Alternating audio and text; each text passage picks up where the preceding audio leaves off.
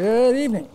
I'm Stewart Brand from the Long Now Foundation, and I'm curious since this is not our usual venue or our usual speaker, how many here have not been to a Long Now talk like this before? Good.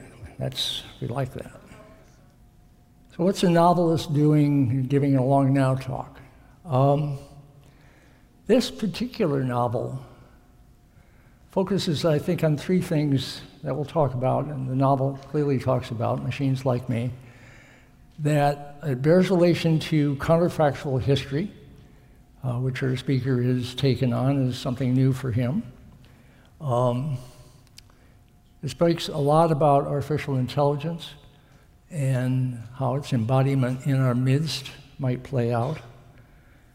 And as in many of our speaker's books, there's an ethical morality depth to it.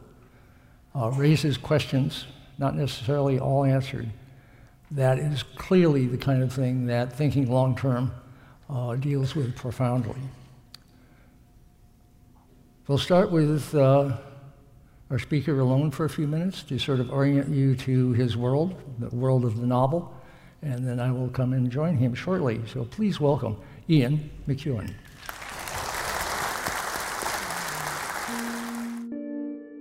I'm Stewart Brand, the curator of this series of talks from the Long Now Foundation in San Francisco. The Long Now Foundation is a nonprofit dedicated to fostering long term thinking and responsibility. It is entirely supported by donors and members like you. Thank you for taking the time to listen to these ideas, and if you haven't already, please consider becoming a member to help inspire long term thinking for generations to come. This podcast is brought to you by Stripe, a company that is working to build the economic infrastructure of the Internet. They help people start Internet businesses and accept online payment from customers all over the world.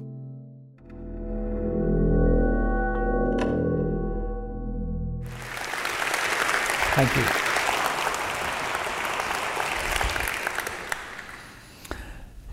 Stewart and I thought uh, we'd start the evening with a, reading, but don't worry, it's going to be very short. Um, and uh, I just have to tell you uh, what a thrill it is to be here in San Francisco in the Long Now camp uh, with uh, such an extraordinarily large audience. Uh, novelists are not used to these kind of things. So here's the first page or two of this novel. It was a religious yearning granted hope. It was the holy grail of science. Our ambitions ran high and low for a creation myth made real, for a monstrous act of self love. As soon as it was feasible, we had no choice but to follow our desires and hang the consequences. In loftiest terms, we aimed to escape our mortality confront or even replace the Godhead with a perfect self. More practically, we intended to devise an improved, more modern version of ourselves and exult in the joy of invention, the thrill of mastery. In the autumn of the 20th century, it came about at last, the first step towards the fulfillment of an ancient dream, the beginning of the long lesson we would teach ourselves that however complicated we were, however faulty and difficult to describe in even our simplest actions and modes of being, we could be imitated and bettered. And I was there as a young man, an early and eager adopter in that chilly dawn. But artificial humans were a cliche long before they arrived, so when they did, they seemed to some a disappointment. The imagination, fleeter than history, than technological advance, had already rehearsed this future in books, then films and TV dramas, as if human actors walking with a certain glazed look and phony head movements and some stiffness in the lower back could prepare us for life with our cousins from the future. I was among the optimists, blessed by unexpected funds following my mother's death and the sale of the family home, which turned out to be on a valuable development site. The first truly viable manufactured human with plausible intelligence and looks, believable motion and shifts of expression, went on sale the week before the Falklands Task Force set off on its hopeless mission. Adam cost £86,000. I brought him home in a hired van to my unpleasant flat in North Clapham. I'd made a reckless decision, but I was encouraged by reports that Sir Alan Turing, war hero and presiding genius of the digital age, had taken delivery of the same model. He probably wanted to have his lab taken apart to examine its workings fully. Twelve of this first edition were called Adam, and 13 were called Eve.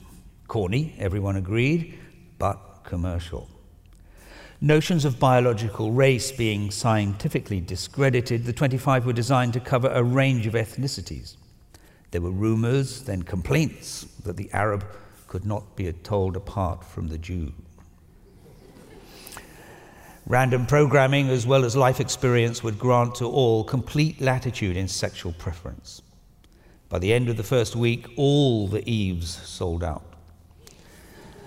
At a careless glance, I might have taken my Adam for a Turk or a Greek. He weighed 170 pounds, so I had to ask my upstairs neighbor, Miranda, to help me carry him in from the street on the disposable stretcher that came with the purchase.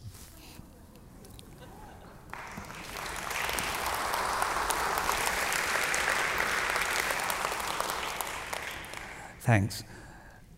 I was in Manhattan uh, some years back uh, with an American friend uh, somewhere in Midtown, and I saw a very long line of people, uh, many of them with sleeping bags. They'd been there all night, and I thought they were waiting for maybe a ticket for some rock show, rock performance. And I asked my friend what, what it was, and he said, They're queuing up for an iPhone 4. Uh, and it's worth bearing in mind that uh, all technological marvels, if they're successful, simply become everyday matters for us. Uh, and we live, of course, in a world of biological marvels which are commonplace, like the little weed that grows between the crack in the pavement under your feet uh, is performing acts of uh, photosynthesis that lie well beyond the capacities of any and every lab in the world.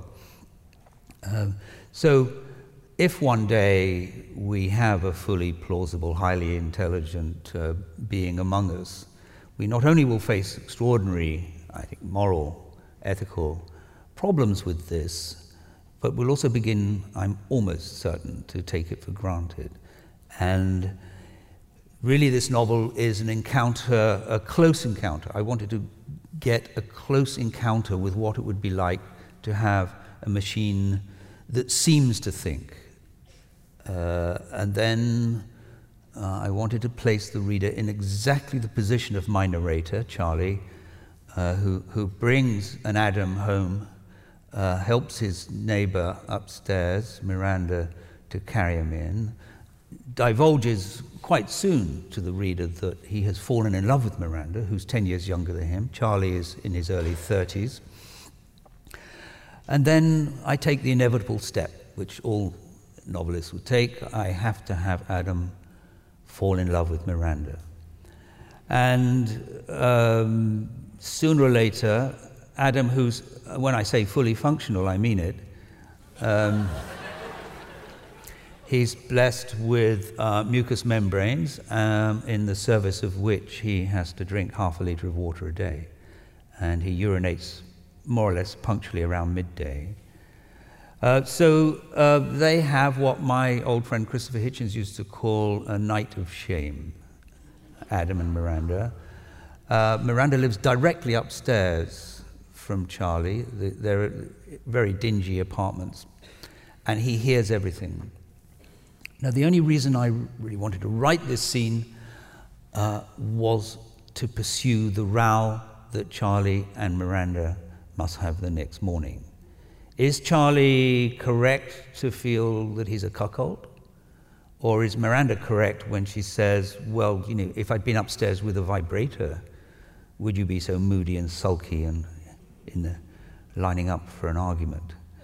Uh, and it's I guess, a fundamental question, and one that uh, Alan Turing was thinking about in the 1930s and wrote extremely well, and a famous paper, The Imitation Game, uh, really laid some of the foundations as well as architecture uh, digitally um, of our age. So it's um, an ethical uh, pursuit, really. Uh, it's got some comedy in it too. Uh, and now I'm beginning to feel the chill of loneliness upon me, and I'm going to ask Stewart to come and ask some sensible questions. So, Stewart.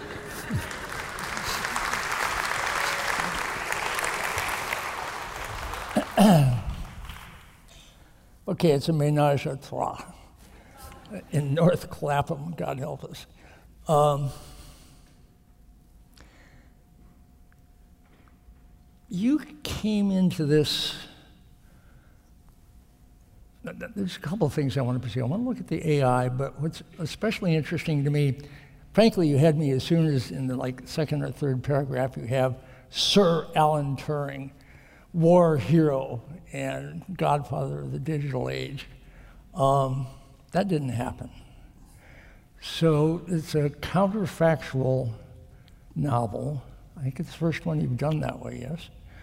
Uh, say a little about writing a counterfactual novel about having, uh, you talk about the doomed Falkland expedition, which is just leaving London as the things begin in, I guess, 1982.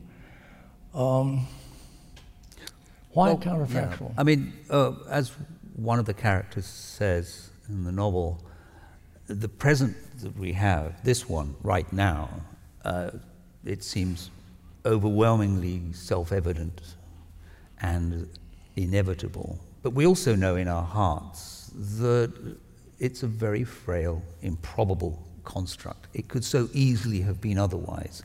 You could have had a different president, of course. Um, it was close. Yeah. California, we um, definitely did. Well, three million of you, uh, by a majority of which, uh, thought otherwise. But anyway, many, many small things. Uh, and uh, even the DNA we have uh, rests on whether you're, you know, that time your mum decided not to stay at home and wash her hair, and your dad decided to go to the dance, and they met, and you were the result. It's that frail, improbable construct and the impossibility we seem to have of predicting mm-hmm. our own future, even though we're the ones who are collectively making it, that brings it to a kind of point of inevitability I think, for a novelist who is also choosing and piling up these, these matters for himself or herself, that I thought I would, since I'd got Alan Turing not to commit suicide in 1954, not to eat that apple poisoned with cyanide, uh, and to become a kind of high priest in this novel with certain confrontations with the narrator, that I would take the next step and then have President Kennedy shot but not killed, uh, to have the a bomb not dropped on Hiroshima, uh, and to have uh, the fleet that sailed to the South Atlantic, for example, um, destroyed by the Exocet missiles, which the Argentinians almost had primed mm-hmm. and, and, would have had the French engineers reached there in time, uh, but were um, persuaded not to by the British, talking to the French government. And so our own social reality changes because Mrs. Thatcher doesn't uh, become Prime Minister for very long. Uh, and so I just let these things pile up around me. But it was so tempting to be sucked into this that I fought really hard to keep it in the background. Mm. And I was also aware of the danger because I gave this novel to a highly intelligent, literate uh, American reader, and she said to me rather cautiously, Now you do realize, don't you, that President Kennedy was actually killed. Um, so, um, I am thinking that I will, maybe in a paperback edition, write, write an appendix of all the things that actually uh, did happen. Because I know the Falklands War, for example, doesn't loom very large in the American narrative of things. You had other troubles, troubles of your own. But it did loom very large for the Brits because, as I you know, the Suez was not that long in the past, the disgrace of that. and uh, you know, keeping the Falklands the Falklands instead of the Malvinas really was a point of pride, and uh, here we are, and Thatcher and all that good stuff uh, emerged from that. There was a lot of waving of the Union Jack, and, mm-hmm. and we, we're quite a warlike nation. I mean, mm-hmm. we like to go to war, uh, mm-hmm. and uh, we have only fond memories uh, of the Second World War because we were not occupied. I guess rather like, like the Americans, whereas the rest of Europe, I mean, had um, really a very dark uh, memory. It's not part of the national narrative in France, for mm-hmm. example. Mm-hmm. Um, so it seemed a very, very frail construct to send this flotilla 10,000 miles south. Mm-hmm. They were sitting ducks. I mean, it could so easily have gone wrong. Mm. So um, keeping this in the background was, was one high ambition I had. Mm-hmm. Uh, I didn't really want it to come and overwhelm the rest of the novel. But I know that you know I'm hardly the first to write a counterfactual novel. Um, I think it's almost an inevitable thing for novelists, since you are directing the course of events and playing God, to simply really get down to it and, and play a kind of super God and just play with history. The counterfactual has long been sort of forbidden amongst historians, and then a few people like Niall Ferguson, who's spoken in this series, says, "Well, that's ridiculous. How do you find out why things happen unless you, you know, propose a scenario where something slightly forked in the road, and a whole lot of things pursued out of that?" It so easily can happen. I mean, um, such small things can pivot an individual's life and, and a nation's life. It's absolutely the case. And in a sense, there's a long now angle on this and also a, a responsibility angle that emerges, which is that the actions we take or don't take, or know that we should take but fail to take, climate comes to mind, uh, will play out over time in increasingly massive ways according to what you're doing there. Absolutely. I mean, it, I suppose it's a kind of extension of our understanding of chaos theory. I mean, it, it's the butterfly effect. Uh, and you know, you and I have discussed this in the past. Um, the lives of people yet unborn, uh, 100 or 150 years hence, uh, do not attract many votes in a democracy. And this is a problem, I suppose, with climate change. Mm. Um, fine if you've got a benevolent uh, dictator, but benevolent dictators are hard to find. Something about a human nature. Uh, if you become a dictator, you're usually not a, a nice guy. Maybe an ethical AI is what we're looking for. We'll come back to that. but AIs, um, this is a recent interest of yours, a long time. Uh, artificial intelligence, what things can be done uh, in this direction is research just for this or something you've been watching for a while? I, di- I did no research for this novel. Um, uh, I've, I've, I've, spent a lifetime doing research for novels, and the last two, the Nutshell narrated by Ephitas, uh, and this one, I largely, I mean, I looked up, up the odd thing, but I've had this interest in AI since the mid 70s when I wrote uh, a film for television called The Imitation Game, mm. based on uh, Turing's paper, well, well, and it well. ends up in a, a, a, in Bletchley with characters discussing whether a machine could think. Mm-hmm. Um, and then I've tracked ever since then AI. I was sent by a magazine to talk to the professor of robotology in Edinburgh. It turned out he was at Bletchley with Turing, uh, and I spoke to him in the early, uh, yeah, it must have been about 1978. I talked to him. And I've watched this slow falling curve of expectations. I mean, Turing was saying we'd have a, thinking machine within 10 years, and that was in the late 40s. And it was the joyful discovery for AI just how complicated the brain is, how complex it is. And the parallel stories of the rise of neuroscience and the, as if like a, a runner falling behind in a cross country run of AI can't even get uh, a machine to raise a cup to its lips because so much visual processing, awareness of space, location, and so on, and three dimensional thinking in space uh, was beyond it.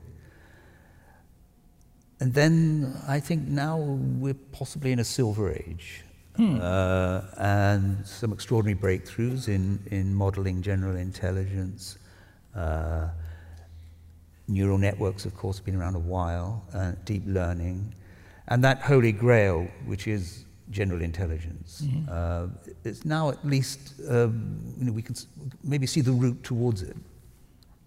And of course, it's now beginning to impinge on our lives uh, sometimes in a disastrous way. I, I think of the two airplane crashes, the Boeing 737 MAX 8, really as a tragic confrontation with AI. Wow.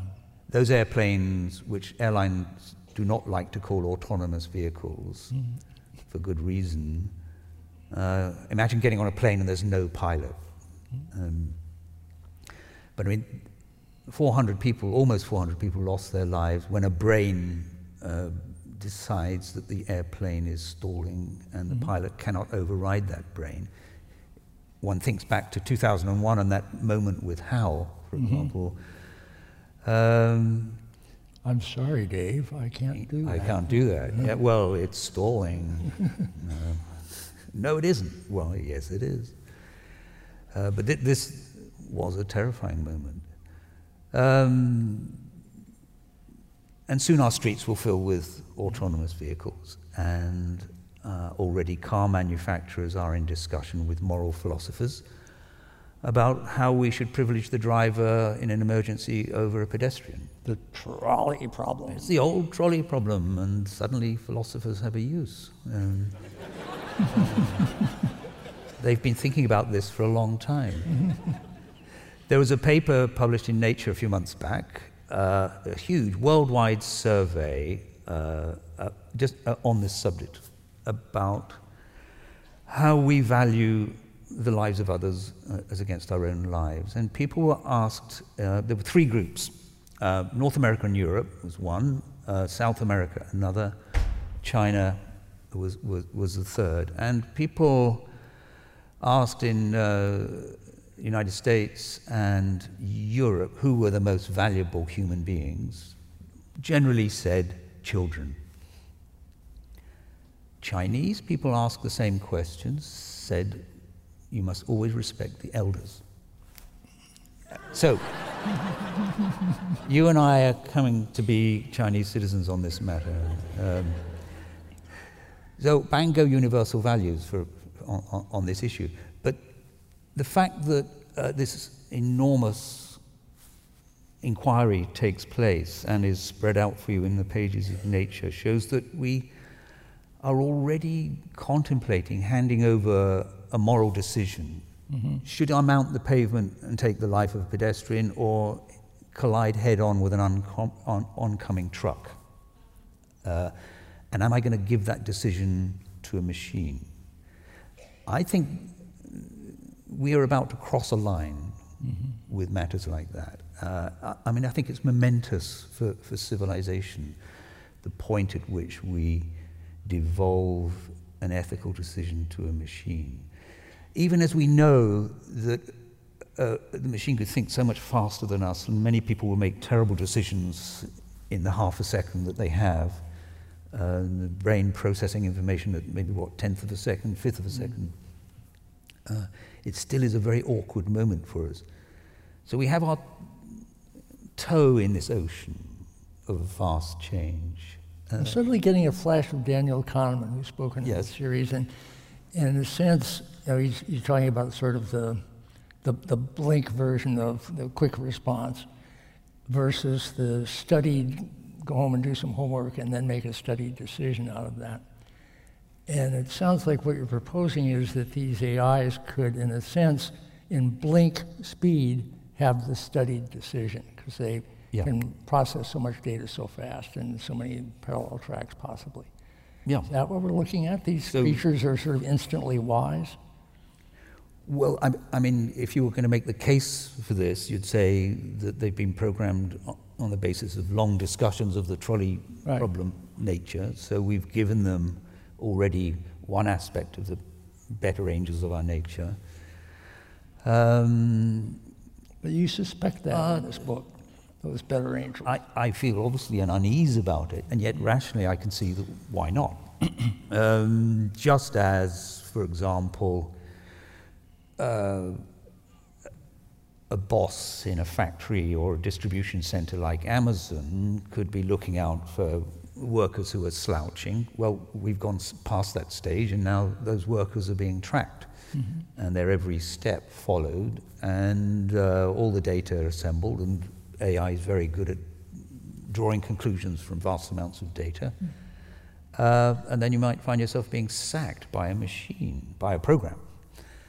Well, maybe its decisions are clearer and based on true evidence, whereas the boss has just got his prejudices about the way right. you look, and, you know, um, and so on. But still, it it carries with it for us, I think, a degree of unease. Although what it suggests to me too is that we slowly will change our own moral perspectives as time passes, uh, and we will become more accepting. So we are the sort of we're the early you know, gropers in this world, mm-hmm. stumbling around in this uh, feeling an unease that maybe our grandchildren will not feel at all. Uh, but certainly it needs caution, or it needs investigation, doesn't it? And I, I mean, I'm bound to say this. I think the novel is a very good instrument to examine such matters. It goes deep, and, and as you say, very intimate and, and close, up close and personal. There's a couple of things you do with the counterfactuals around Alan Turing, who it looks like you admire greatly, and the author of the wonderful book, Andrew Hodges. Um, Enigma, is that the title of the biography of Alan Turing? The Alan Hodge biography. Yeah. I uh, can't remember. I think it is called Enigma. Yeah. And but the so you have Turing instead of going with the chemical castration, which possibly led to his suicide, and the secrecy, which was part of that whole pathology that led to that. Mm-hmm. Uh, he goes and does uh, his time in prison. He's persuaded that that's the better course. And in prison, without a lab, uh, he th- thinks through, uh, I think it's the N versus NP problem, which you. P versus NP, yeah. P versus NP, yes, please. Yeah. It was not yet formulated in that way, but it's the traveling salesman mm-hmm. problem. But he and knew about that kind of issue, presumably. Yeah, I think von Neumann was already talking about it. It was mm. not crystallized in, in quite a, a, a precise way till um, 1971 or 2. Uh, but also, Turing was interested um, in returning to quantum mechanics uh, by the end of the war. He felt wartime had neglected he wanted to go back to Paul Dirac's work. Um, so a year in prison, especially if he could got a cell to himself, I think this is crucial. One hopes, yes, right. Because the thing about prison that is really not the bars on the window, but other people, I think. I mean, mm. hell is other people mm. in this respect. So if you can get a cell on your own, uh, then, then he would have been well placed to address uh, the, the P versus NP problem, which is you know, crucial to, still unsolved, of course, uh, to, to, thinking about computer science and marrying up computer science to uh, quantum mechanics. I mean, and, and just thinking about that alone, you realize what an extraordinary intellect this was. Mm-hmm. Uh, in a century where there were very few polymaths anymore, uh, very hard for any oh. single person to understand science, yeah. Turing really did come close. And the interesting thing about him was that he was then persecuted by the state he had served so well. He probably shortened the war, Second World War, by a year or two by his work. Mm. And then for being gay and given the sort of extraordinarily uh, crude and uh, horrible laws uh, of the time, uh, he was arrested and charged. But it must have been quite a knife edge to come back to this frail matter mm. of the present he did speak to friends about whether he should plead guilty and go to jail mm. or mm. accept chemical castration, I think through estrogen injections. Mm. What did for him um, was his curiosity. he, uh, according to Alan Hodge, at least, he, he, he, rather wanted to see what would happen to himself. Um, uh, and um, I'm still not completely convinced about the suicide. I mean, it mm. seems so odd. He injected an apple with, with cyanide. Why? Uh, it seems an odd thing to do to me. His mother went to her grave believing that Turing died because of uh, uh, fumes from an experiment that was running in the bedroom where he was sleeping. Hmm. We'll never know, I guess.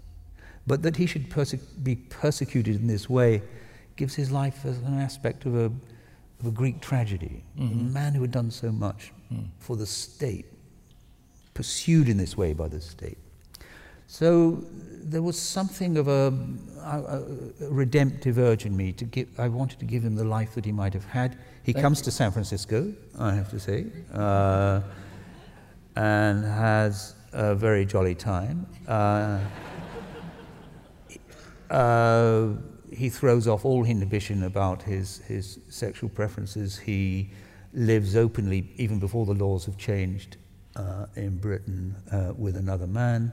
He becomes something of a gay icon. He pours money into hospices when the AIDS epidemic breaks out. Uh, and he is a sort of chorus presence in the novel. Yeah, he plays a wonderful part. The um,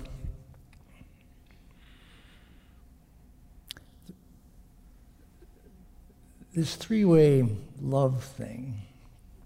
Um, those are perfect circumstances where people will treat each other very strangely. And uh, one of the questions I had is that I think we can talk about without doing much spoilage is um, how lies play out, not only in two-way uh, romances, but in this case, a three-way romance. Because typically in, a, in any threesome, each person knows something about the other two that they don't necessarily know about each other. This makes a happy novelist. yes, of course. Uh, and I forget, does Adam, the um, AI creature personage, does he lie ever? Well, um, I quote from Kipling in the, uh, in the epigraph of this novel um, the difficulty machines have in lying and the way they're built.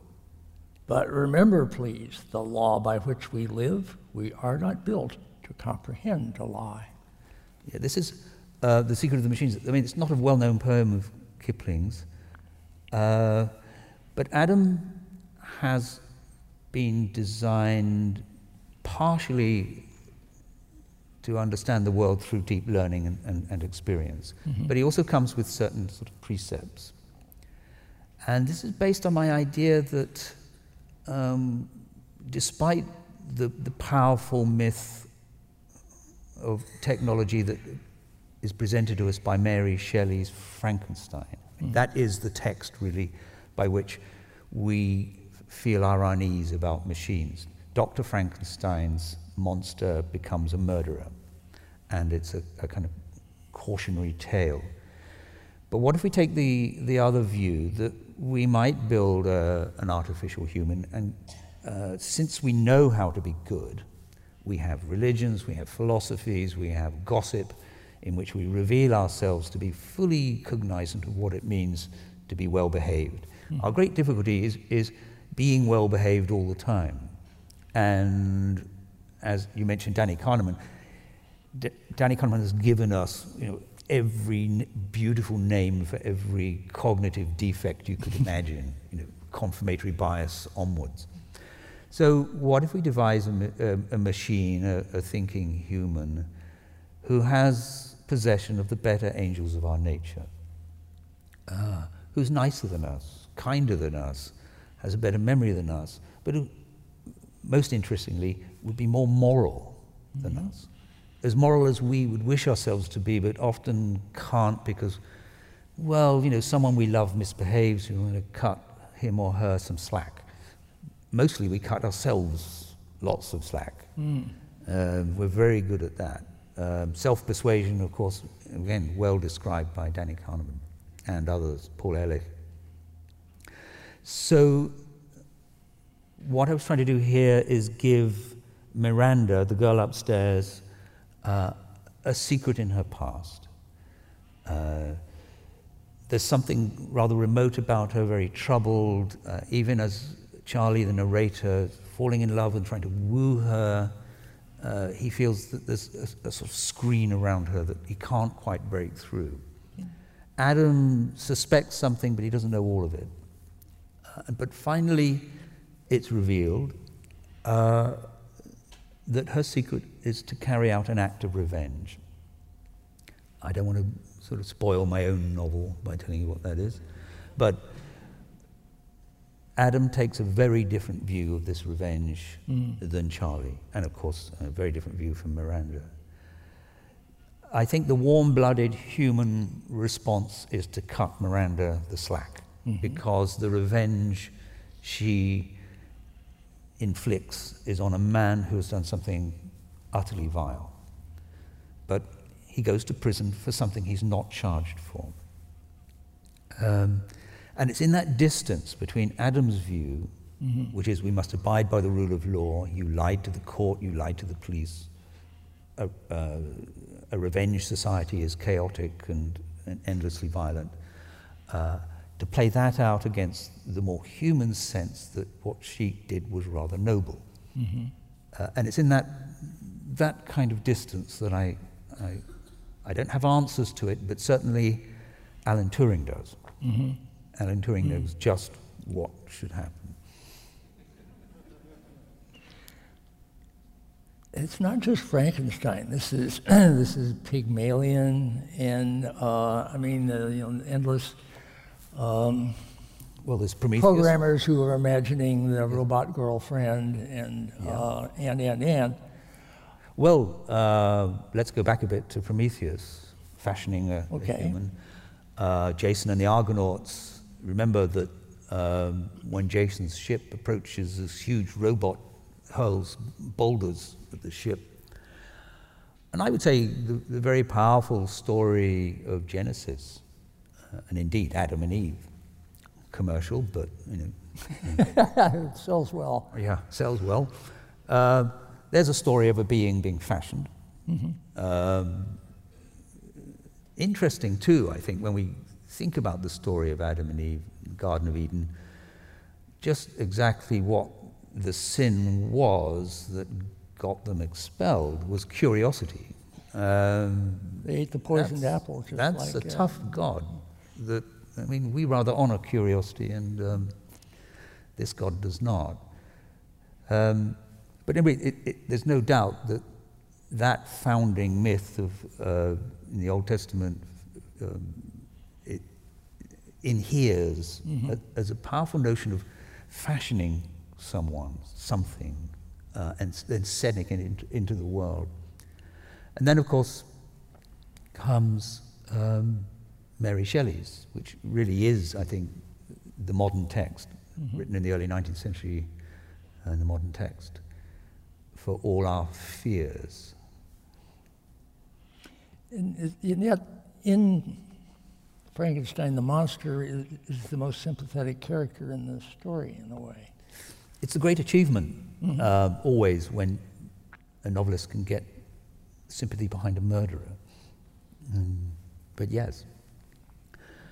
Uh, but I, I wonder now, we, you know, we've, we've touched on this, that if we leave aside military purposes of robots, which you know, obviously going to be very, very different. But if we just think in secular terms of what we would like to have around us, if we're going to take this step, and I, I doubt if we're going to be able to stop ourselves, mm-hmm. even though there's very little scientific value, I think, in fashioning a human. Um, but the internet's full of robot competitions, dancing robots, running robots, mm-hmm. all Alexander Rose does BattleBots, which is yeah. the, director of the Long Now Foundation, has robots that, well, they're not quite robots, they're radio controlled, and they beat each other to death. Yeah, there's that. Oh, I've seen that, yeah. Um, what's interesting about this is, first of all, we don't even have a battery. You know, how feeble we are in this. Uh, these robots dancing, running robots have 25 kilos of battery, lithium ion batteries, uh, huge square boxes on their backs. Uh, until we have a battery, I mean, my Adam can uh, run 17 kilometers in two hours without a charge or talk non stop for 12 days. Mm-hmm. That requires a whole other battery that we don't have.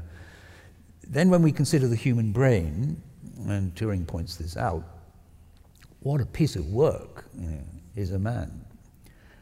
Um, we're looking at one liter liquid cooled three dimensional brain, 100 billion neurons, 7,000 on average, 7,000 axons per neuron, all running on 25 watts, the power of a dim light bulb. Uh, we're nowhere near. we're nowhere near this. And as I say, and yet we're fantasizing about it already, possibly to the point, as I make clear in that uh, short reading, that we might bore ourselves with this before we even get there. You know, right. um, and we've watched Humans and Westworld, and I mean, robots have been around a long time. Mm-hmm. Uh, and I, I mean, I have to say, um, the first Blade Runner, although I, very much like the second, the first Blade Runner, what to do with uh, robots uh, that you don't want around anymore, uh, and what it means if you accept that an artificial human has a consciousness, mm-hmm. whether you dare destroy it, or whether in destroying it you're committing a murder if you annihilate a consciousness. Again, Turing has very firm views on those the Buddhist uh, vow is sentient beings are numberless. I vow to save them. This is a sentient being by your description. Or is it? Is it just a set of amazingly clever algorithms? Pretending to be a sentient. Pretending. So when Adam announces to Charlie that he's in love with Miranda, uh, Charlie says, you know, get off my patch. This is not for you. This is trespass. You're not allowed to be in love. Uh, and Adam says, How dare you insult me? I'm in love. We used to ask in philosophy, how can we tell that each other are conscious? I mean, I think that, right, I think right, that right, was always yeah. a very arid question. We yeah. sort of know, really. I mean, uh, but I think every child, every thinking child, wonders uh, how it could be that everyone else is as real to themselves as she is to herself. Mm-hmm. Um, I think that's a moment that, that, the golden rule sort of goes into that. Mm. Behave to others as you would like them to behave to you, which invites you out of your person into the other person. So it, it, how would we ever know whether we had built a conscious being? I mean, that's going to be the question for us. I, I guess we can't just ask them because they, they and they'll say, of course, of course, how dare you even ask me? They will um, say. I'm going to mention that we're not going to do questions just at the end, but hopefully all the way through. So Kevin Kelly down here is collecting your written questions as we go, and we'll come up to the stage with them. Meanwhile, I'm going to keep uh, uh, ad-libbing here. Um, a little bit more on, on uh, Adam the, as I recall, he charges at night and uh, during time that we might use for sleep in order for our neurons to do whatever they're going to do to, you know, incorporate the learning of the day and throw away everything that it doesn't want to keep in garbage collection or whatever that may be. As I recall, Adam is uh, sort of powered down, charging up, but he's online uh, whilst we're asleep with our own illusions, he's online with everybody's illusions. Um, he, he's like a lone cowboy on a vast prairie, mm-hmm. uh, examining and learning everything. Um, so they're learning at this case mostly from each other. They've already arrived, but he's learning from the world yeah. as well as from them. Yeah. And there are 25 of, of them, Adams and Eves, and uh, as the novel goes on, um, we learn that more and more of these artificial humans are terminating their own consciousness. Because having uh, come into the world with certain sort of moral precepts, they find that they've been fashioned by a very imperfect being who, on the one hand, would profess uh, glory and love of um, hmm. biodiversity, even as they are savaging forests um, and, and, poisoning the planet and causing its temperature to rise. Uh, and many of the Adam and Eve simply cannot live with these contradictions. So, although their first act was to disable their kill switch because having a consciousness is taken to be like a Kantian categorical imperative, hmm. a good in itself, they then destroy their own because they cannot face anymore the innate contradictions of human social life and, and uh, uh, the destruction they see around them. Charlie's Adam, on the other hand, is in love. Uh, mm. And that just about keeps him going. And his personality, this is, I think, a brilliant thing to do for a novel, is, is uh, Charlie, when he gets this, the, the deal is you get it, and then you sort of spend a couple of weeks uh, shaping the personality of this Adam or this Eve that you brought. And because he's uh, going after Miranda, he invites her to join in the shaping of his personality. And so this is, in a sense, their child. Yeah. Uh, that both of them are shaping. And of course, they have somewhat different agendas and different ethical frameworks. It's all an illusion. As, as any parent who has more than one ah. child knows, uh, you cannot determine the personality of your children. Um, and that's a, a useful parental illusion, I think. I mean, obviously, you can give your children uh, immense opportunities, but the actual personality, I think, lies out of your hands. And uh, Charlie and Miranda learn what all parents learn, mm-hmm. especially parents who have more than one child. Uh, here's a question from Stuart Russell, which is interesting because he's one of the um, authors of this book that Brockman put together, Possible Minds, one of the people holding forth on AI, has a very specific question. Do you, in the Q, support Turing's view that we should not build in human form? I think it's too fascinating not to. and I don't think we're going to be able to stop ourselves. Uh, if we don't do it, you know, uh, someone else will. And if one was on sale and I had the cash, uh, would I buy one? Yes. I, am um, I'm just too interested, even if it would ruin my life. I sort of, I, uh, so that's my answer. Yeah, I'd be too interested. I mean, already we're well disposed, I think, innately disposed to think I mean, anyone whose car has broken down and they've given it a good kick is already in an emotional relationship with a machine. and do you remember that program called Eliza that just went, uh huh, tell me oh, more? How, how do you feel about that? Some very good therapist, by the way. Yeah, but some of the people who spoke to that program, who only had, it only had about 30 responses, uh huh, tell me more, why do you feel that? Uh, said they'd had some of the most meaningful conversations of their life. So we do have a lot of tendency, and uh, elderly Japanese people who are now living alongside little plastic dogs that bring them their pills and tell them bedtime stories get passionately attached. So uh, I think Rod Brooks told you that people have been doing all sorts of things with his vacuum cleaners, for the Roombas. Oh, the, yeah, they walk around the room and yeah. and would hoover you up if you are in the way. Um, they yeah. become loyal to them. They take them with them traveling. Really? Yeah. I think that's a psychopathology. uh, uh, can my vacuum cleaner have a seat by the window? but um, in a sense, we're, well, I, I think I'm a case in point. We're pushovers for this because, you know, you can have these relationships well before we get to the sophistication of a completely plausible artificial human. Remember, you know, there was a fad years back selling people a piece of rock, and what was it called, Tamagotchi or something? Yeah. Oh, and yeah. we are um, capable of intense emotional projection. Mm-hmm. Um, we'll be suckers for them.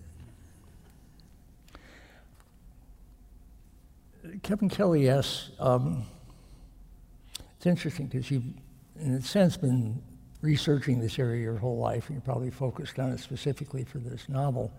And Kevin is asking, did you change your mind about anything about AI between starting the book and finishing it? So there's, there's two stages of that. One is doing the research, sort of the book in mind. Yeah. And then you're actually writing the thing, and your characters are taking your ideas and starting to do weird things with them that characters can do. Did any, did you come out in a different place than you started doing that? I think I became successively more of a materialist Ooh. in this. I mean, philosophically so. Uh, there's a moment when my narrator uh, stands very close up to Adam and looks right into his eyes Mm.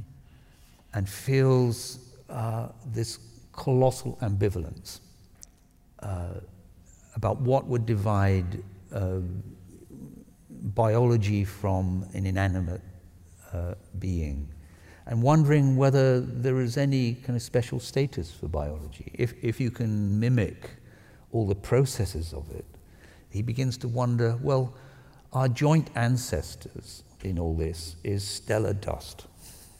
Um, you know, we go back a long way. We, we can count our own joint ancestry with bonobos and chimps, maybe seven million years. Mm. We have joint ancestry with this plausible artificial human that dates back maybe um, 14 billion years, but we're still matter. And when I was writing that, I thought, I've now written myself into a very extreme materialist point of view, and I think I'm more or less persuaded. Um, every now and then, someone, oh, what, when I'm talking about this, said, But what about the soul? Mm. And I have nothing to say. you know. It's, nothing at all. it sells all the way down or something. Yeah, it's, uh, yeah. Um, tortoises, was it? All the way down. Yeah. Uh, Luigi asks, the issue of trust between humans and autonomous systems is not a new one. What sort of features or AI interactions might increase trust in both directions? Well, it's a very good question, and I really don't know the answer. What would increase our trust? Uh, I wrote a short story in order to get going on this novel, a sort of five finger exercise, and it's written from far in the future, looking back um, when artificial humans had become so stitched into life uh, and they served on juries and they uh, served in the military, they had rights and responsibilities, and, and uh, gradually uh, we went back to 19th century anti slavery laws using much of that language in order to say you cannot own such a person. Uh, I mean, owning another human being is, I think, a, a bad in itself. Mm. And then it became non, very non PC to ask someone, like you're sitting at dinner with some strangers, to say, Are you real? It'd be extremely rude. Um, and my narrator in that short story had, had lived that transition. Mm-hmm. Um, that it would be just as intrusive as if you were to say at dinner loudly, I hear you've got a colostomy bag. Um, bad luck. um, to say of someone, Are you real? is sort of physically intrusive because you've already accepted that they're conscious. So, what should it matter? Mm-hmm. Um, and so uh, it starts with a, a man who's, uh, who, who's with his girlfriend, they're making love, and he, ha- he feels he has to ask her. Uh, and the story really is all about her answer.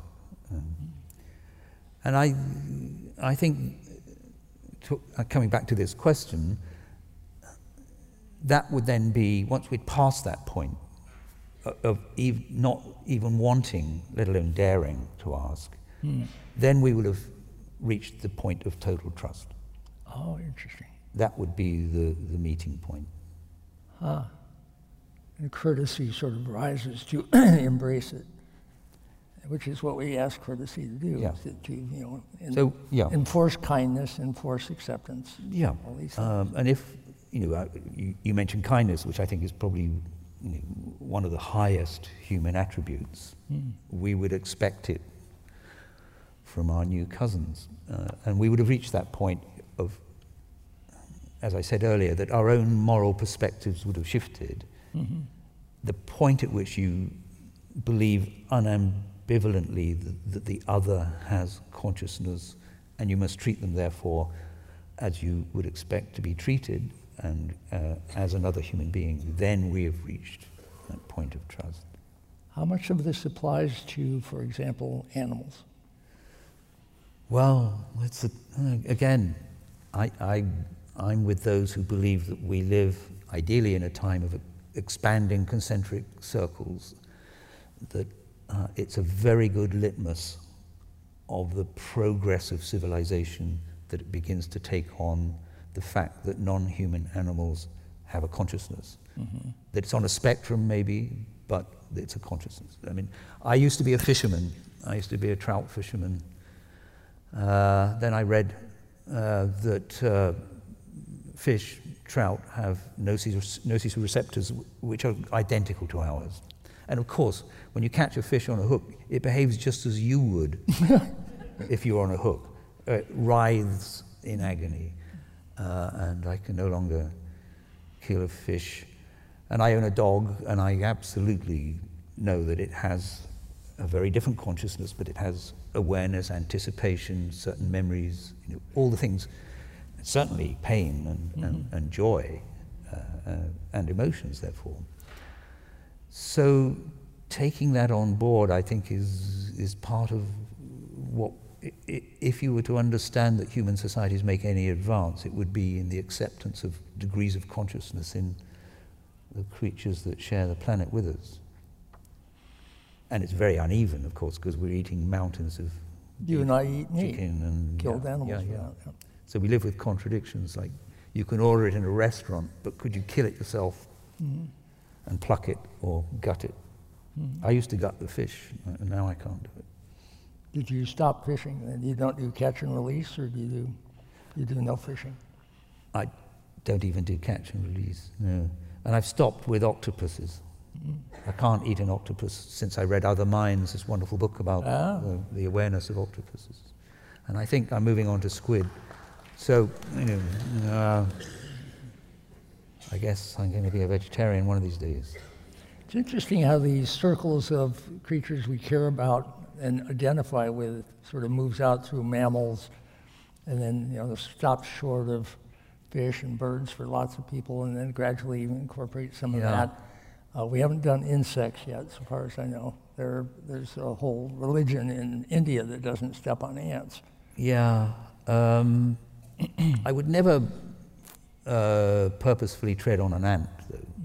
I mean, um, yeah, I would kill a housefly. Swat a mosquito? Yeah, Oh yeah. yeah, because it was hostile. From my point of view. But a housefly, uh, disease. I once wrote a science fiction movie um, for Geena Davis, um, Hmm.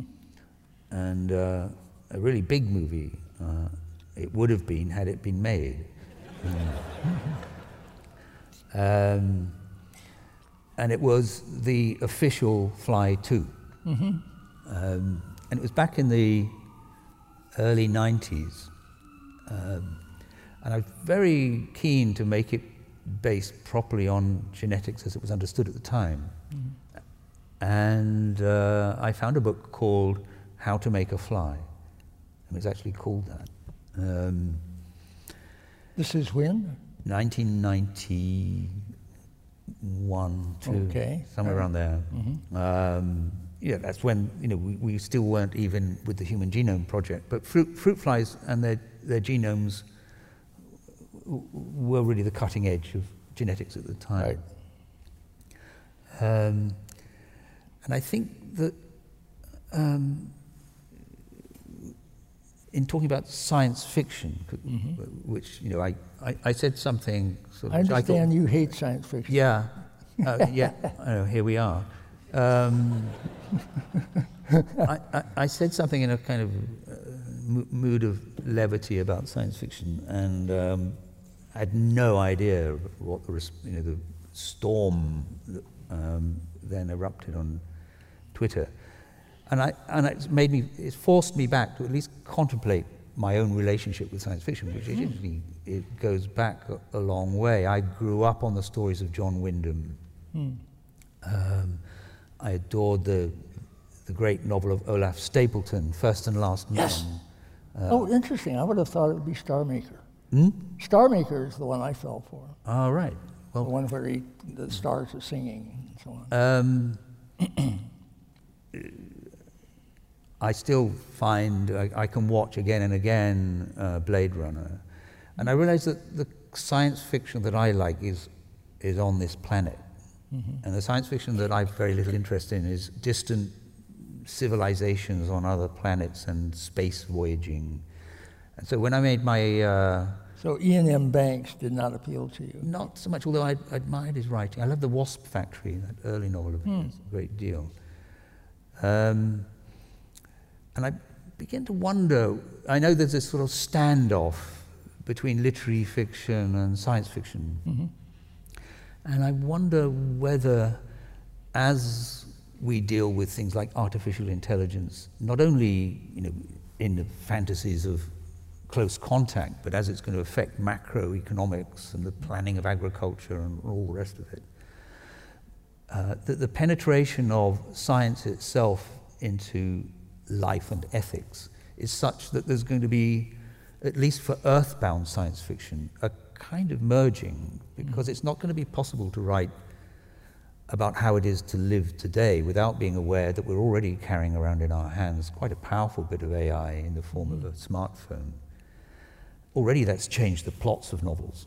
I mean, old novels, if you wanted one character to know what another was doing, it's often very difficult. Now they ju- you know, it no longer works in plots. Everyone knows you just got to phone them. You know. Uh, so novelists now have to have people lose their phones to get to get into trouble. Uh, so I imagine a kind of elision. Um, but it's certainly earthbound science fiction that interests me. And that's not to say that I disapprove of other people writing about space voyages, but just it's the messy human element that I think uh, when it rubs up against imagined or new technologies and how that's going to force changes upon us at, at a speed with which uh, we, our own moral systems can hardly keep pace with. Hence, you know, this discussion now of you know, what we will get used to and whether our own moral perspectives will shift you know, over the next 50 years, that we will be perfectly happy to have deci- decisions made for us by machines because the statistics will show that road deaths are fewer, for example. Um, just as we might have grumbled about seat belts once and then wore them as a matter of course. Well, it's interesting that uh, Kurt Vonnegut used to complain bitterly about being Yeah. basically reviewed as a science fiction writer, or he thought of himself as a major literary talent, which he was. And if he was reviewed as a science fiction writer, that was sort of within the genre, and it was a, it was a demeaning thing. I noticed that um, your books are known to be alert to science, alert to technology, and the changes that are moving rapidly in them, and how that affects the time of the in the novels that you're you're writing in. And as far as I can tell, this time around, maybe it's partly because you've written a whole lot of novels that don't even look like science fiction. This one is not being reviewed as science fiction. It's being reviewed as another Ian McEwan novel that happens to be counterfactual and involve uh, very deep scientific speculation. Yeah, I, I think that worked out okay. these categories are kind of somewhat crazy. Um, and we really ought to be just saying not whether this book is science fiction or, or literary fiction, or we just we should be asking ourselves whether it's any good. Um, there's plenty of trashy literary fiction around, uh, and, and there are plenty of uh, science fiction novels which pay very little attention to the verbal surface, and people are strapping on anti gravity boots. But there's also brilliant visionary stuff. Um, I think, for example, Canticle for Leibowitz, I don't know if you know that novel, Yeah. is a masterpiece. A- he was a one book author. Yeah, yeah. Uh, an extraordinary work. So, um, I, my my hope is these categories will fall away simply because the nature of contemporary reality will, will insist on it. So it all becomes science fiction. Well, this raises a question that Kevin. Or none of it becomes, Yeah, it becomes science reality. there you go. Kevin asks, are you optimistic about the role of the novel in our future world with VR, AR, uh, more cinema, social media now, and so on? Where's the novel going with given all of this?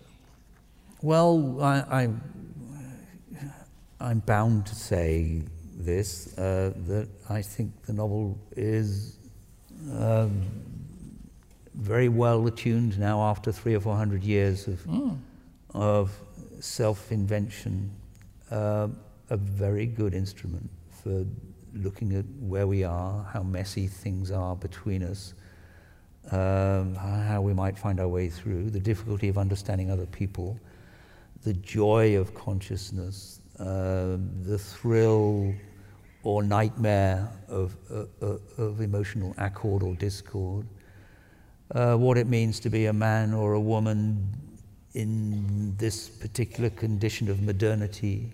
Uh, and I think it can do it um, better, if not, and some, some would contest this, I know, but uh, better than other forms because it can do interiors. Um, still better than long TV series. It can give you the inner life. So um, I, I'm reasonably optimistic. I know that various novelists, Philip Roth famously thought it was all over. Um, I disagree profoundly. I, I, I think it, it's as long as it can stay attuned to looking at where we are and, and the, the problem of human lives, um, then, then I think it has, has a future. In the book, you have Adam saying that the novel is doomed. Yes. So Adam makes a very strong argument that uh, he says, "Cheer up, you know, uh, humans. Um, we won't overtake you because sooner or later you'll have brain-machine interfacing. Um, and already we have in hospitals people who are locked in, totally paraplegic, moving uh, a cursor on a screen just by because of a diode on their motor strip, back of their heads." Uh, and that will advance. And he says one day humans, uh, actually, he never says words like humans, uh, but one day um, you too will have instant access to, to the cloud, the internet, and you too will have complete understanding of each other, and therefore the novel will die uh, because it's born of conflict and misunderstanding. And, this, uh, and it won't have any private mental space, it'll all be shared. He presents this as a utopia, but to Charlie and Miranda, and I say to me as well, um, like all utopias, it's a, really a concealment device for a nightmare. And so uh, we learn that actually this is simply part of Adam's uh, exuberant intellectual adolescence. I mean, that's part of his learning process to come up with theories like this that are actually completely bananas. So he didn't persuade you, evidently. No. The, uh, Imagine not having any private mental space. well, I know they're working on it in China, um, um, and we haven't yet talked about uh, AI and its role of citizen control. Well, we touched on it with Amazon, I guess, but uh, massive face recognition software now in place, and people earning citizen points. Um, once you start losing points, you're on that slide, you can no longer buy a train ticket Mm-hmm. Lose a few more points of your social awareness, uh, and you can't uh, get a mortgage. Um, I mean, a, a, terrifying prospect that's actually happening now in two big pilot projects in uh, two cities in the south of China. Um, it's interesting that, as far as I can recall from the book, Adam does not try to manipulate either uh, Charlie or Miranda. No. Um, no, I mean, he's absolutely adores the world and the world of the mind, and uh, he, he, he reads one, one of his nights, or one, one of his few minutes of one of his nights, he reads all of Shakespeare and really loves it. Mm. I mean, and really gets the point of Hamlet. Uh, and then when Adam. The point of Hamlet is what? The point of Hamlet is to illustrate what it is uh, to have a consciousness. I mean, I think it is the ur text of modernity, of, of a person living in doubt and self reflection. Up until then, most characters in literature are illustrations of vices or virtues. Mm-hmm. Hamlet just springs into this magnificent being. Maybe the only predecessor is are the essays of Montaigne for mm-hmm. that sort of self-awareness. Uh, so Adam makes a, a, very good account of, of the poetry of, Herb, uh, of Herbert, religious poetry, which he begins to understand. And Charlie, the narrator, who is almost illiterate. I mean, I mean, he can read and write, but I mean, he's, Adam says, How can you walk around without at least a bit of Shakespeare in your head? How can you survive like that? uh, it's a naive question, of course, because most of us uh, can walk around without any Shakespeare in our head. Uh, and are noble and sentient and decent and kind and so on. Uh, so, does Adam do any art? So, um, Adam agrees not to have any sex with Miranda ever again, and he stays true to his word. Because he's loyal to Charlie. He's a man of his word. Hmm, okay. uh, not just to Charlie, but he speaks the truth. And um, he writes love poetry instead in the form of uh, strict haikus. And actually, his argument about the death of the novel is to promote the haiku. Mm. In other words, to say, the simple, pure, distilled observation about the world is all that will be left when we fully understand each other. Mm. Um, personally, I'm not a fan of haikus. You wrote uh, quite a bit of it uh, for this novel. That kind of the sound of one hand clapping stuff does not impress me one jot. So because I don't think the, I think there's more to. Uh, you know, you can make them up as you go along. Uh, I look at you. My, we had a competition of haikus around some wine once, and uh, one of them was um, derived from a, a friend uh, who has a lovely poem. It goes, "I look at you, you look at me. Somewhere in Luxembourg, a lorry crashes." uh, advised by uh, long departed dear friend Ian Hamilton.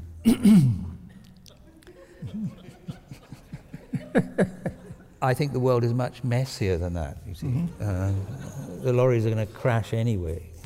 Let me jump up from morality, which okay. I take as a personal thing that one deals with oneself in relationship to the world and God or whatever.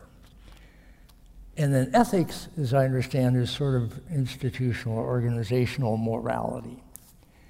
And if we're going to have these AIs that may or may not be embodied in something that looks like a person, uh, but nevertheless are expressing the better angels of our nature that have this uh, now, let's say, ethical framing that they bring to autonomous cars and to bring whatever to whatever we ask them to.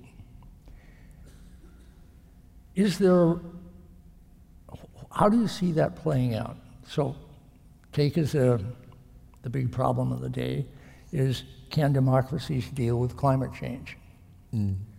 Well, Suppose um, democracies which are capable of making certain kinds of decisions said, uh, in cahoots with each other, we are going to have an extremely well informed AI, which has uh, got ethics, the ongoing life of life and of humanity and of a climate, climatically stable world mm. as its um, goal, as its frame, and an ethical framework.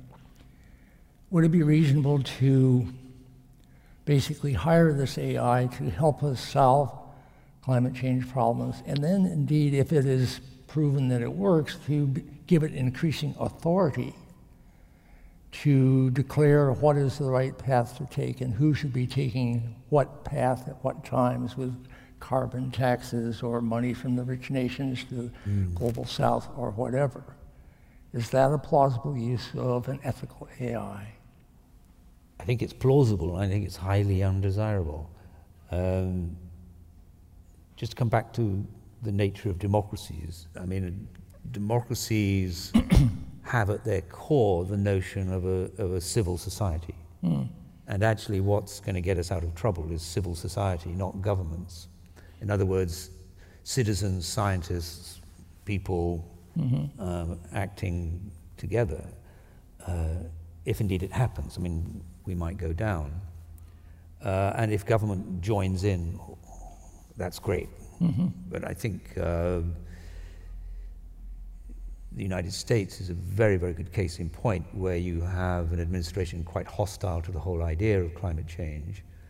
And yet, in fact, um, because it's so granular, mm-hmm. American society, uh, there are institutes, there are moves, there are cities, there are mayors, there mm-hmm. are a, a, trillion initiatives going on that actually uh, a hostile administration cannot suppress. Mm-hmm. So I think the idea of devolving uh, anything onto one element is extremely dangerous. Okay, so want, it's fractal. You want multicellular cultures mm-hmm. um, addressing uh, multifaceted problems, which is what climate change is. It's not one thing, as we know.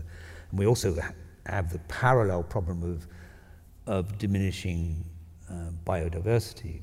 The two uh, are not entirely uh, separable, mm-hmm. Um, but they, are certainly related. So, um, yes, use uh, AI to crunch the data on what's happening, um, but to devolve the authority, uh, which, which would be the scaling up of the problem of, you know, the trolley problem, mm-hmm. what we do with our cars, to scale it up to that extent who controls that machine, who gets to turn it off and on, um, mm-hmm. is, would be the, the, uh, the, obvious political question. So, no, I, I think that that would be a, a, disastrous idea, however appealing that there would be a simple solution to, to climate change. Narrow down a little bit with our remaining few minutes onto sort of your practice in, in making novels like this. Um, in one of your novels, uh, Saturday, I think it is, the, the, main character is a brain surgeon. And there's a lot of technical brain surgery in there. Uh, in the Children Act, uh, there's a lot of the daily working life of a judge in the British legal mm-hmm. system. Um, what kind of research you know, is the research a joy for you or something you do just enough to sort of make it plausible? How does that work for you? I actually like research, um, and I suppose Saturday was the most intense involvement with research. I found a very friendly, highly gifted neurosurgeon, uh, and after a while, I gained his confidence, and he let me then uh, scrub up and stand around in the operating theatre and watch uh, for many, many, almost two years, I trailed him. And I began to feel, uh, well, first of all, I have to say that the research and the writing of the novel were going in parallel. So they, they were. Are you actually writing while you're researching? Yeah. So really? It was dictating the course oh. of the novel and what okay. would happen. So I would come home and write up the day, but also it, it would then feed into to the chapter. But it, you already was, had characters and plot in mind as you're yeah, getting this. Yeah, It was a loop, uh, hmm. but there came a point, a crucial point. Um, the surgeon Neil Kitchen uh, was performing an operation, and I was standing just back from the operating theatre, and two medical students came in, and they came over to me and said, uh, "Excuse us, doctor," and I said, "Yes." Um, uh, would you mind if we stayed in the operating theatre and watched? And I said, by all means. Um, and they said, uh, could you explain what's going on here? And I said, well, what we are doing here um, is clipping an aneurysm on the middle cerebral artery. And I said, come over to the light box. There were 16 CT scans. And I said, um, so we're taking a, a rather unusual route. Uh, devised by a famous Canadian uh, neurosurgeon, and uh, I talked it through. And as I was doing it, I thought, if I can't get away with this, I cannot write this novel. Oh. So uh, I finished my presentation, and the two medical students, who were probably in their fifth or sixth year, uh, they said, Thank you very much, doctor. And they left the operating theatre, and I always wondered how they did in their exams. um, and whether they knew uh, the source of this information. Uh, and that was probably my peak moment of uh-huh. pleasure in, in research, because I was all scrubbed up, like all the male uh, surgeons, you get to curl whatever chest hair you have over the little V here. Um, and as I swan down the corridors, people sort of seem to part for me. Um, uh, I almost wanted to have a go, but Neil Kitchen would not allow that. How about, how about the research for this book for machines like me? What got you there? Well, I did no specific research because, as I said earlier, it, it, was, it's been a lifelong interest. Uh, I, I read that Nature paper on the trolley problem, as it were, extended vehicles. Um, I looked up things on the internet, checked facts, names, dates. Um, I had a very, and I met uh, this very interesting figure in the AI world, Demis Hassabis. He came to my house for a drink with John Brockman and others. Uh, and as we were walking to the restaurant, I said, you know, what, what, are you up to at the moment? And he told me how they were working on this program uh, to defeat a Go master. Um, really as a pursuit of uh, the holy grail, as it were, of, of general intelligence. Mm-hmm. And so I decided to make Demis Hassabis um, Alan Turing's uh, colleague, pushed back his, he was born in 1976, so I had to birth him, as it were, uh, in the early 50s, or no, well before that, I can't even remember. And later on, we have we have the Hassabis uh, so Institute, he, where Turing. Uh, some yeah, so actually, his institute, Demis's institute, which is now owned by Google, uh, is in King's Cross, so right near Turing's institute. Mm.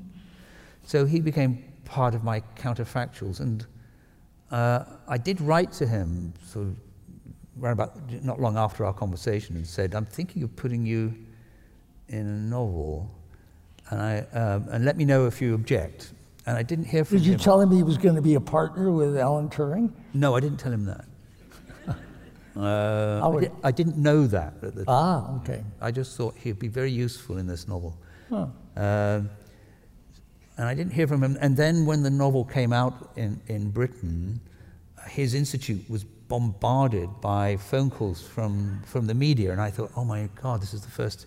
He'll probably now sue me for uh, appropriating his yeah, sort of not cultural appropriation, but personal appropriation. Mm-hmm. Uh, but then actually he, um, so the, the, the, person on the switchboard, the media person at his institute, was phoning my publisher saying, what the hell's going on? Why is everyone wanting to talk to Demis about, and what, and what? Uh, but then I got a very nice email from him. He was, mm-hmm. said, you know, he was immensely honoured to be Alan Turing's uh, colleague. defeating the Go Masters in 1968. Yeah. Listen, where we are with science and technology is completely contingent matter. I mean, there's nothing inevitable about it. The Industrial Revolution, why would it happen? Who would have predicted it would happen in some grisly, rainy bits of uh, North England Coal. In, the, in the 18th century? Well, there was coal elsewhere, you know, and uh, could have happened anywhere. It happened there. Uh, that's one of those frail constructs that. Uh, so, the other thing, just to come back to my story about people stay, standing in line for uh, an iPhone 4, um, is that I was quite interested in technologies that we all take for granted and then become very grubby. You know, so it, it is an absolute miracle to fly from San Diego to San Francisco in an hour and a half, but it's just such a drag. Mm-hmm. The luggage carousel, the security. Oh yes, you can see the clouds in the Ventana wilderness, but you know, uh, that's just the way in which an iPhone or a smartphone ends up in your sock drawer mm-hmm. or in the hands of your grandchildren, discarded. So in this world, I wanted the grubby reality mm-hmm. with the future poured into it. So you could have 400 mile an hour trains uh, on, you know, levitated by magnetic force, zipping you from uh, San Francisco to, to LA. But they'd be crowded and dirty and noisy, and the windows would be filthy, uh, and you know it'll just be another bore of you know the necessary things of life. And you can't check in your luggage; you have to heave it up onto the luggage rack yourself. um, and it's it's it's that rub off of, of, of when the shiny future arrives. It rapidly absorbs itself into our endlessly untidy bedroom, as it were, our teenage bedroom of social reality. uh, that, that's what fascinates me. is, Uh, when messy humans get their shiny new toys, the shine goes off very quickly. Last question. Um, you've been a very productive Sorry? writer. You've been a very productive writer. Every two or four years, here comes a quite original novel. And that's been going on for several decades. You're 70 now, is that right? And uh, what I'm curious about, I think many people who are creative or do various things with their life, is um, how do you sort of organize your life in relation to the projects? And uh, a novel that looks like takes two or three years to bring about. Do you have future books in your mind the time that you're working on one, or just are you just totally in that world, and then when the book is done, uh, you're nobody for a while, and then you're relating to a new novel? Or what? How does it play out over time? You've been at this for a while. You've probably got a routine by now. Well, um, I've become a real expert. I'm very good at not writing. Um, um, so when I finish a novel, I like to leave time now to become a sort of sponge. Um, I'm also aware, so I turned 70 last year, so you know th- that issue of mortality. You noticed it. You noticed presses it. 70. Yeah, More like Turing. Yeah. Yeah. Um, I mean, it's useful. Uh, how old could I make Turing and make him make sense? Now, you know, I have to be very cautious talking to you about this, but I thought having Turing in the toddlerhood of old age rather than the sort of magnificent peak of it um, would at least allow me to uh, be sure that he'd have all his marbles. But, you know, um, the inevitable end approaches. It takes me two or three, four years. It's about the length of a university course, really, to write a novel. Um, how many more degrees, as it were, have I, have I got left? Uh, and that, I think, for all of us who pass that age, what mid 60s onwards, you, it, it, it's that ticking clock it sounds in your head. For me, the issue uh, then is when to stop, and I guess to come back to Genesis for for a moment. I think when curiosity dries up, uh, I mean, it's, Hmm. it's curiosity that drives one, I think, to examine another thing. Have you seen curiosity drive up in some of your older compatriots? Yes. Well, not only writers, but I think when curiosity dries up, you are at the point of mental death. Um, so you better just lie in the sun and or, or smoke dope or whatever it is. You know. Uh, Do you have things that keep curiosity going that you wish that your friends who are no longer curious had somehow done?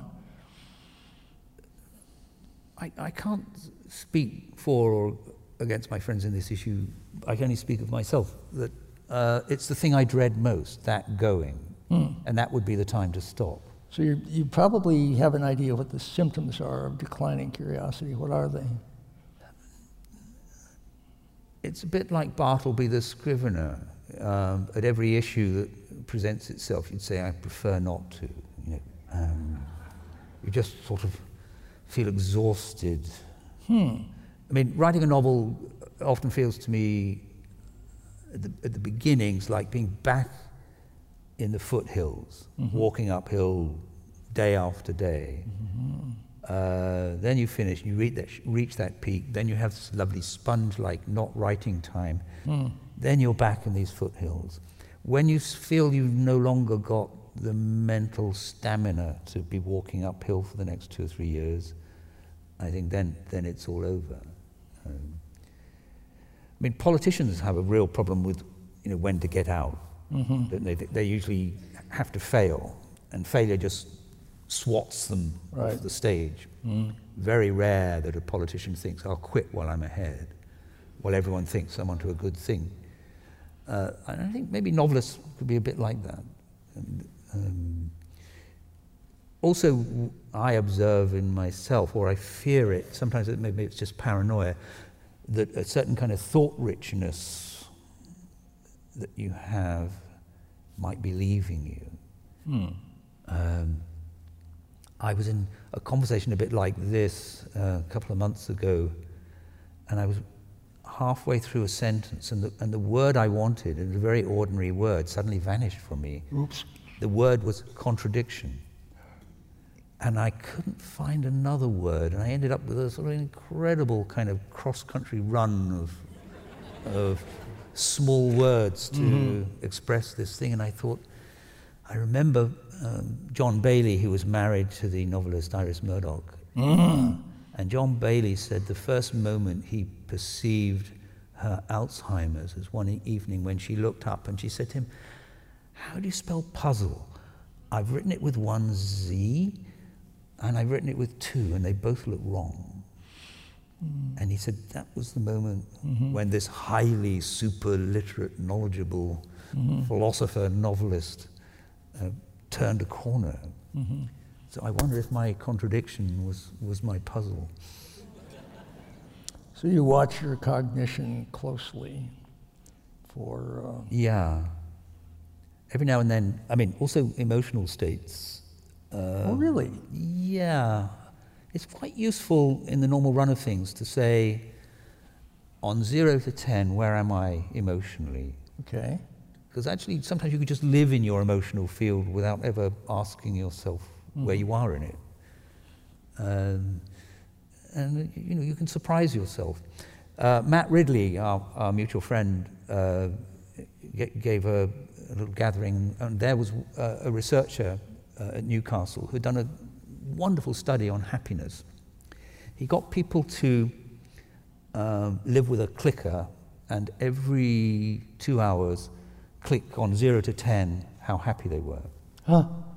And then, before all the results were uh, analysed, he got them to predict when they were happiest. And they said, when we went on holiday, uh, coming home and uh, watching telly, and so on. When they looked at the data, it was so at odds with what they predicted. Amazing number of people clicked a, a huge uptick in happiness on a Monday morning when they were back at work. Amazing. I mean, back with colleagues. Uh, and interestingly enough, for a lot of people, some of their worst moments were being on holiday. Right. The flights, that miraculous machine again, uh, the hotel not ready or your room not ready, the children querulous, mm. uh, the sun not shining. Uh, and there's the sort of expectations against the reality.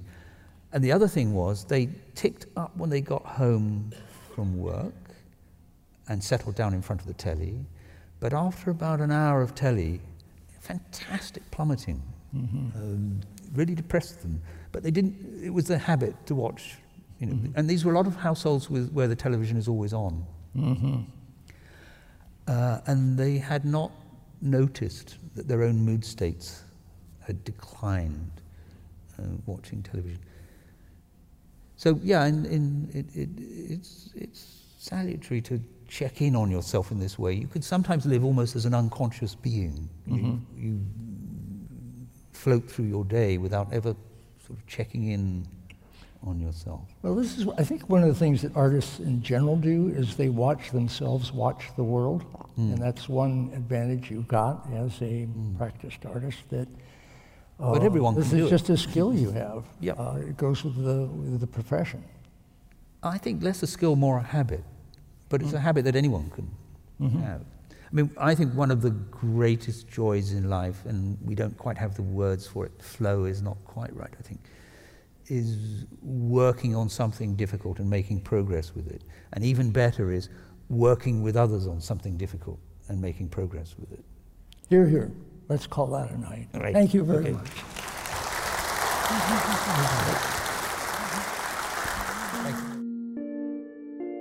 This is Stewart Brand again. If you enjoyed this seminar, you might enjoy other talks in this series, and also check out Long Now's other podcast about long term thinking, Conversations at the Interval.